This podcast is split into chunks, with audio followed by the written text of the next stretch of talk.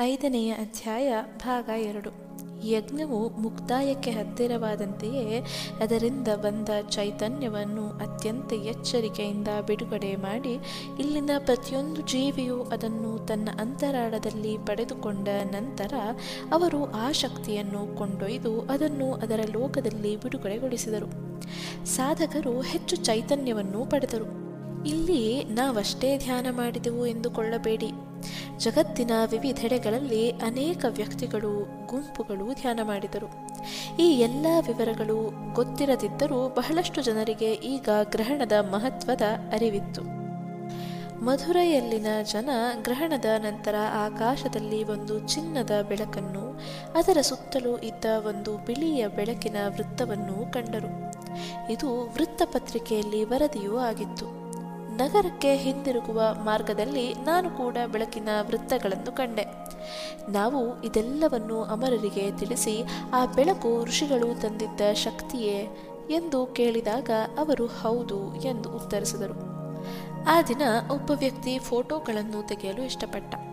ಆತ ಅನುಮತಿ ಕೇಳಿದಾಗ ಅಮರ ಒಪ್ಪಿಕೊಂಡರಾದರೂ ತಮ್ಮ ಚಿತ್ರ ತೆಗೆಯದಂತೆ ಸೂಚಿಸಿದರು. ತನ್ನ ಮೇರೆ ಮೀರಿದ ಉತ್ಸಾಹದಲ್ಲಿ ಅವನು ಅಮರರ ಮಾತು ಕೇಳದೆ ಅವರ ಬಹಳಷ್ಟು ಫೋಟೋಗಳನ್ನು ತೆಗೆದ. ಆದರೆ ಫೋಟೋಗಳು ಬಂದಾಗ ಉಳಿದೆಲ್ಲವೂ ಸ್ಪಷ್ಟವಾಗಿತ್ತು. ಆದರೆ ಅಮರ ಇದ್ದಡೆಗಳಲ್ಲಿ ಖಾಲಿ ಜಾಗವಿದ್ದುದನ್ನು ಅವನು ಗಮನಿಸಿದ.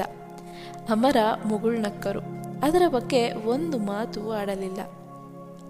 ನಾನು ನನ್ನ ಮೇಲೆ ಯಾವುದೇ ಬದಲಾವಣೆಗಳನ್ನು ಹೇರಿಕೊಳ್ಳಲಿಲ್ಲ. ಆದರೆ ಅಂತರಂಗದಲ್ಲಿ ಹೊಸ ಸಂಗತಿಗಳು ಉದಯಿಸುತ್ತಿರುವ ಅರಿವಾಗುತ್ತಿತ್ತು. ನನ್ನಲ್ಲಿ ಶಾಂತಿ, ಭರವಸೆ ಮತ್ತು ಆತ್ಮವಿಶ್ವಾಸಗಳು ಬೆಳೆಯುತ್ತಿದ್ದವು. ನಾನು ಪುಸ್ತಕಗಳನ್ನು ಓದುತ್ತಾ ಚಿತ್ರ ರಚನೆ ಮಾಡದಿದ್ದರೂ ಕಲಾ ಪ್ರಪಂಚದ ಹೊಸ ಬೆಳವಣಿಗೆಗಳನ್ನು ಗಮನಿಸುತ್ತಾ ಬಂದೆ. ನನ್ನ ಬರಹಗಳು ಮತ್ತು ಚಿತ್ರಗಳನ್ನು ಜೋಪಾನವಾಗಿರಿಸಿದ್ದೆ. ಒಂದು ದಿನ ನಾನು ಅಮರರನ್ನು ಕೇಳಿದೆ. ಪ್ರಳಯದಲ್ಲಿ ಎಲ್ಲವೂ ನಾಶವಾಗುತ್ತದೆಯೇ ಎಂದು. ನಾನು ನನ್ನ ಬರಹಗಳು ಮತ್ತು ಚಿತ್ರಗಳ ಬಗ್ಗೆ ಯೋಚಿಸುತ್ತಿದ್ದೆ. ಬಹುತೇಕ ವಸ್ತುಗಳು ನಾಶವಾಗುತ್ತವೆ ಎಂದು ಅವರು ಹೇಳಿದರು. ಕಲೆ ಮತ್ತು ಸಾಹಿತ್ಯವೂ ನಷ್ಟವಾಗುತ್ತವೆಯೇ ಹಾಗಾದರೆ ಶೇಕ್ಸ್ಪಿಯರ್ ಮತ್ತು ಕಾಳಿದಾಸರ ಕೃತಿಗಳ ಗತಿಯೇನು? ಎಂದ ನನ್ನ ಪ್ರಶ್ನೆ. ಕಾಲ ಪ್ರವಾಹದಲ್ಲಿ ನಾವು ಎಲ್ಲವನ್ನೂ ಕಳೆದುಕೊಳ್ಳುತ್ತೇವೆ. ಆದರೆ ಅವುಗಳಿಗಿಂತ ಉತ್ತಮ ವಸ್ತುಗಳು ಮತ್ತೆ ಬರುತ್ತವೆ. ಹೊಸ ವೇದಗಳ ರಚನೆಯಾಗುತ್ತದೆ. ಹೊಸ ಖಂಡಗಳು, ಪರ್ವತಗಳು, ನದಿಗಳು ಹುಟ್ಟುತ್ತವೆ. ಮಾನವನು ವೈಭವದ ಹೊಸ ಎತ್ತರಗಳನ್ನು ಮುಟ್ಟುತ್ತಾನೆ.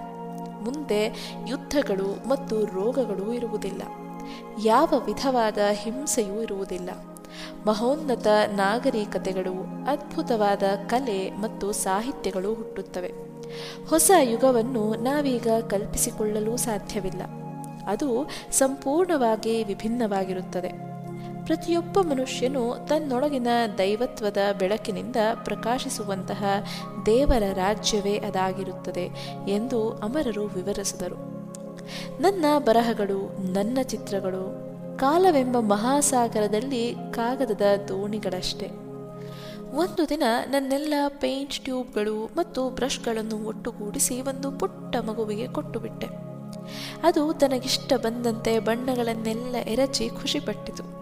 ನನ್ನ ಬರಹಗಳಿಗೆ ಬೆಂಕಿ ಹೆಚ್ಚಿದೆ. ಇವುಗಳ ಬಗ್ಗೆ ಯಾವ ಹೆಚ್ಚುಗಾರಿಕೆಯೂ ಅನ್ನಿಸಲಿಲ್ಲ ಮತ್ತು ಪಶ್ಚಾತ್ತಾಪವೂ ಆಗಲಿಲ್ಲ. ನನಗೆ ಹೆಚ್ಚು ಧ್ಯಾನ ಮಾಡಬೇಕಿತ್ತು ಮತ್ತು ಬೆಳೆಯಬೇಕಿತ್ತು ಅಮರರಂತೆ. ಅಮರ ತಮ್ಮ ಮನೆಯನ್ನು ಬದಲಿಸಿದರು. ಒಂದು ದಿನ ಅವರು ತಮ್ಮ ಹೊಸ ಮನೆಯ ಹೊರಗೆ ಸ್ವಲ್ಪ ದುಗುಡಗೊಂಡು ಕುಳಿತಿದ್ದನ್ನು ಕಂಡೆ. ಅವರನ್ನು ಇದರ ಬಗ್ಗೆ ವಿಚಾರಿಸಿದಾಗ, ನಾನು ದೇವತೆಗಳಿಗಾಗಿ ಕಾಯುತ್ತಿದ್ದೇನೆ ಎಂದರು.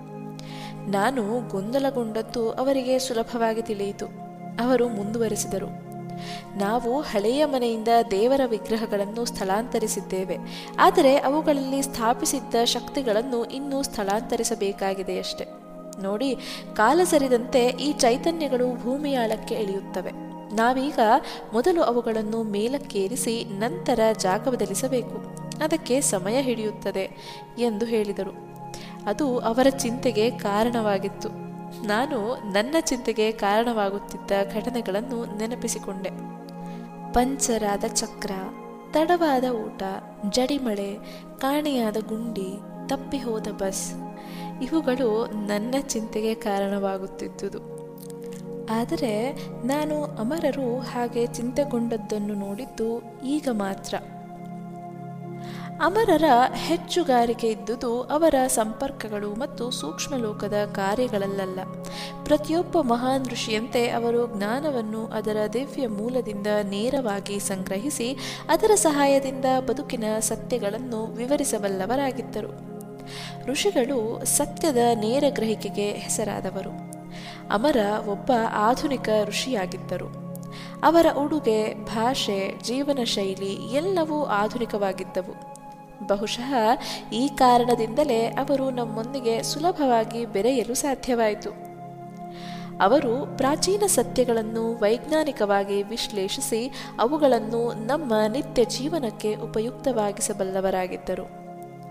ನಮ್ಮ ವೇದಗಳು ಮತ್ತು ಉಪನಿಷತ್ತುಗಳಲ್ಲಿನ ಸತ್ಯಗಳು, ಗ್ರಂಥಾಲಯಗಳಲ್ಲಿರುವ ಅಂದವಾದ ಕಟ್ಟುಹಾಕಿದ ಪುಸ್ತಕಗಳಲ್ಲಿನ ಆಡಂಬರದ ಶಬ್ದಗಳ ಮರೆಯಲ್ಲಿ ಕಳೆದು ಹೋಗಲಿಲ್ಲ ಅವು ದಾರಿದೀಪಗಳಂತೆ ಜೀವ ತಳೆದು ನಿಂತವು.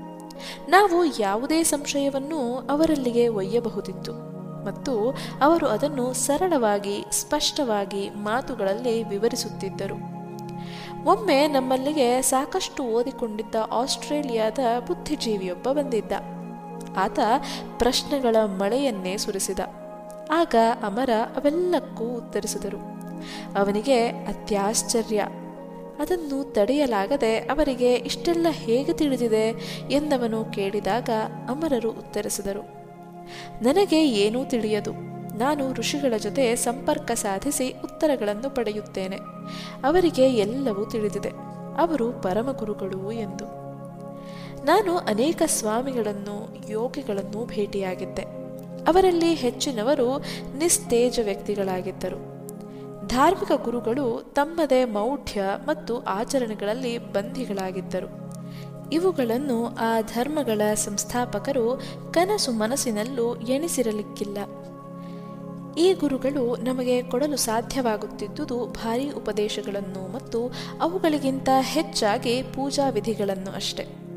ಆಧುನಿಕ ಜಗತ್ತಿನ ಕ್ಲಿಷ್ಟತೆ ಮತ್ತು ಗಡಿಬಿಡಿಯಲ್ಲಿ ನಮಗೆ ಆಧ್ಯಾತ್ಮಿಕ ಮಾರ್ಗದರ್ಶನ ನೀಡಲು ಅವರು ಸಿದ್ಧಗೊಂಡಿರಲಿಲ್ಲ. ಅಮರ ಬೆಳಗುವ ಸೂರ್ಯನಂತಿದ್ದವರು. ಅವರ ಬೆಳಕಿನಲ್ಲಿ ನಾವು ಬದುಕಿನ ಸತ್ಯಗಳನ್ನು ಕಂಡುಕೊಂಡೆವು. ಅದನ್ನು ಅರ್ಥ ಮಾಡಿಕೊಳ್ಳಲು ಸಾಧ್ಯವಾಗುತ್ತಿತ್ತು. ನಾನು ಅವರನ್ನು ಭೇಟಿಯಾಗಿರದಿದ್ದರೆ ಧ್ಯಾನ ಮಾಡಲು ಪಂಚೆಯನ್ನು ಉಟ್ಟಿಕೊಳ್ಳುವ ಅಗತ್ಯವಿಲ್ಲವೆಂದೂ, ನಾವು ಪೈಜಾಮದಲ್ಲಿ ಕೂಡ ಧ್ಯಾನ ಮಾಡಬಹುದೆಂದು ನನಗೆ ತಿಳಿಯುತ್ತಿರಲಿಲ್ಲ. ಇತ್ತೀಚೆಗೆ ನನಗೆ ಒಬ್ಬ ಸನ್ಯಾಸಿಯೊಂದಿಗೆ ತುಂಬ ಸ್ವಾರಸ್ಯಕರವಾದ ಅನುಭವವಾಯಿತು. ನಾನು ಒಂದು ಸ್ಥಳದಲ್ಲಿ ಧ್ಯಾನ ತರಗತಿಗಳನ್ನು ನಡೆಸುವ ಸಲುವಾಗಿ ಸಂಬಂಧಪಟ್ಟವರಿಂದ ಅನುಮತಿ ಪಡೆದೆ. ಅಲ್ಲಿಗೆ ಅತಿಥಿಯಾಗಿ ಬಂದಿದ್ದ ಆ ಸನ್ಯಾಸಿ ಅಲ್ಲೇ ಉಳಿದುಕೊಂಡಿದ್ದರು. ಅವರಿಗೊಂದು ಆಕರ್ಷಕ ಹಿನ್ನೆಲೆ ಇತ್ತು. ಅವರು ಸನ್ಯಾಸ ಸ್ವೀಕರಿಸುವ ಮುಂಚೆ ಕಂಪ್ಯೂಟರ್ ತಂತ್ರಜ್ಞರಾಗಿದ್ದರು. ಅವರಿಗೆ ರಷ್ಯನ್ ಭಾಷೆ ಮತ್ತು ಸಂಸ್ಕೃತ ಎರಡೂ ತಿಳಿದಿದ್ದವು. ನಮ್ಮ ಧರ್ಮ ಗ್ರಂಥಗಳನ್ನು ಓದಿದ ನಂತರ ದೊಡ್ಡ ಮಠವೊಂದರ ಜಗದ್ಗುರುವಿನಿಂದ ಅವರು ಸನ್ಯಾಸ ಸ್ವೀಕರಿಸಿದ್ದರು. ನಾನು ತರಗತಿಗಳನ್ನು ಪ್ರಾರಂಭಿಸುವ ಮೊದಲು ಅವರು ನನ್ನನ್ನು ಭೇಟಿಯಾಗಿ ಪರಿಚಯ ಮಾಡಿಕೊಳ್ಳ ಬಯಸಿದರು. ನನ್ನನ್ನು ಕಂಡಾಗ ಅವರಿಗೆ ಭಾರೀ ನಿರಾಶೆಯಾಯಿತು. ಅವರು ಹೆಚ್ಚು ಕಡಿಮೆ ಕಿರುಚಿದರು. ಯಾಕೆ ನೀವು ಪಂಚಧರಿಸಿಲ್ಲ? ಎಂದು. ಈ ರೀತಿ ಹೇಗೆ ಧ್ಯಾನ ಕಲಿಸುತ್ತೀರಿ ಎಂದು ಅವರು ಕೇಳಿದರು. ನಾನು ಜುಬ್ಬಾ ಪೈಜಾಮಗಳನ್ನು ಧರಿಸಿದ್ದೆ. ಪಂಚೆಯುಟ್ಟುಕೊಂಡರೆ ನನಗೆ ನನ್ನ ದ್ವಿಚಕ್ರ ವಾಹನವನ್ನು ಓಡಿಸಲು ಕಷ್ಟವಾಗುತ್ತದೆ ಎಂದು ನಾನು ಅವರಿಗೆ ವಿವರಿಸಿದೆ. ಆದರೆ ಅವರು ಒಪ್ಪಿಕೊಳ್ಳಲಿಲ್ಲ. ಇದು ನಮ್ಮ ಸಂಸ್ಕೃತಿಗೆ ವಿರುದ್ಧವಾದದ್ದು ಎಂದರು. ಅವರ ಅವಹೇಳನವನ್ನು ನನ್ನಿಂದ ಸಹಿಸಿಕೊಳ್ಳಲಾಗಲಿಲ್ಲ. ಧ್ಯಾನ ತರಗತಿಗಳನ್ನು ನಡೆಸುವ ಆಲೋಚನೆಯನ್ನೇ ನಾನು ಕೈಬಿಡಬೇಕಾಯಿತು. ಒಂದು ವೇಳೆ ಆ ಸ್ವಾಮಿ ಶರ್ಟು, ಪ್ಯಾಂಟು ಧರಿಸಿದ್ದ ಅಮರರನ್ನು ನೋಡಿದ್ದರೆ ಏನು ಹೇಳುತ್ತಿದ್ದರೋ ನಾ ಕಾಣೆ. ನಂದಿ ಬೆಟ್ಟದ ಹತ್ತಿರದ ಒಂದು ಸುಂದರವಾದ ತಾಣದಲ್ಲಿ ಚಿಕ್ಕ ಕಟ್ಟಡ ಹೊಂದಿದೆ. ಒಂದು ಕಾಲದಲ್ಲಿ ಅಲ್ಲೊಂದು ಆಶ್ರಮವಿತ್ತು. ಕೆಲವರು ಅಲ್ಲಿ ಯಜ್ಞ ಮಾಡಬಯಸಿದರು. ಅಮರ ಅವರಿಗೆ ಅದನ್ನು ಮಾಡದಂತೆ ಸಲಹೆ ಕೊಟ್ಟರು. ಆದರೆ ಆಯೋಜಕರು ಕಿವಿಗೊಡದೆ ಯಜ್ಞವನ್ನು ನಡೆಸಿದರು. ಇದರಲ್ಲಿ ಪಾಲ್ಗೊಂಡವರು ಕಷ್ಟವನ್ನು ಅನುಭವಿಸುತ್ತಾರೆಂದು ಅಮರ ನಮಗೆ ಹೇಳಿದರು. ಈ ಯಜ್ಞದಲ್ಲಿ ಪಾಲುದಾರರಾಗಿದ್ದ ರಾಜಕೀಯ ನಾಯಕರೊಬ್ಬರು ಅಧಿಕಾರ ಕಳೆದುಕೊಂಡಾಗ ಅಮರ, ಅದು ಯಜ್ಞದ ದುಷ್ಪರಿಣಾಮದಿಂದಾಗಿತ್ತು ಎಂದು ಹೇಳಿದರು. ನನಗೆ ಇವೆಲ್ಲದರಲ್ಲಿ ಆಸಕ್ತಿ ಇರಲಿಲ್ಲ. ಅಲ್ಲಿಗೆ ಹೋದಾಗ ನನಗೆ ಅತ್ಯಂತ ಸ್ವಾರಸ್ಯಕರವಾದ ಒಂದು ಅನುಭವವಾಯಿತು. ಅಲ್ಲೇ ಪಕ್ಕದಲ್ಲಿದ್ದ ಬೆಟ್ಟದಲ್ಲಿ ಒಂದು ಗವಿ ಇತ್ತು. ಅದರೊಳಗೆ ಒಬ್ಬ ಋಷಿ ತಪಸ್ಸು ಮಾಡುತ್ತಿದ್ದಾರೆಂಬ ಪ್ರತೀತಿ ಇತ್ತು. ಅಲ್ಲಿದ್ದ ಹಳ್ಳಿಗರಿಗೂ ಇದು ತಿಳಿದಿತ್ತು. ಒಬ್ಬ ಹಳ್ಳಿಯವ ನನಗೊಂದು ಘಟನೆಗಳನ್ನು ವಿವರಿಸಿದ.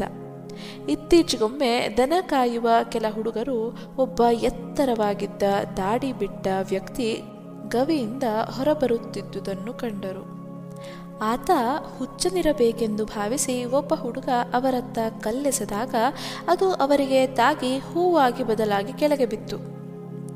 ಅವರು ಮುಗುಳ್ನಕ್ಕೂ ದನಗಾಹಿ ಹುಡುಗರನ್ನು ಹತ್ತಿರ ಕರೆದರು.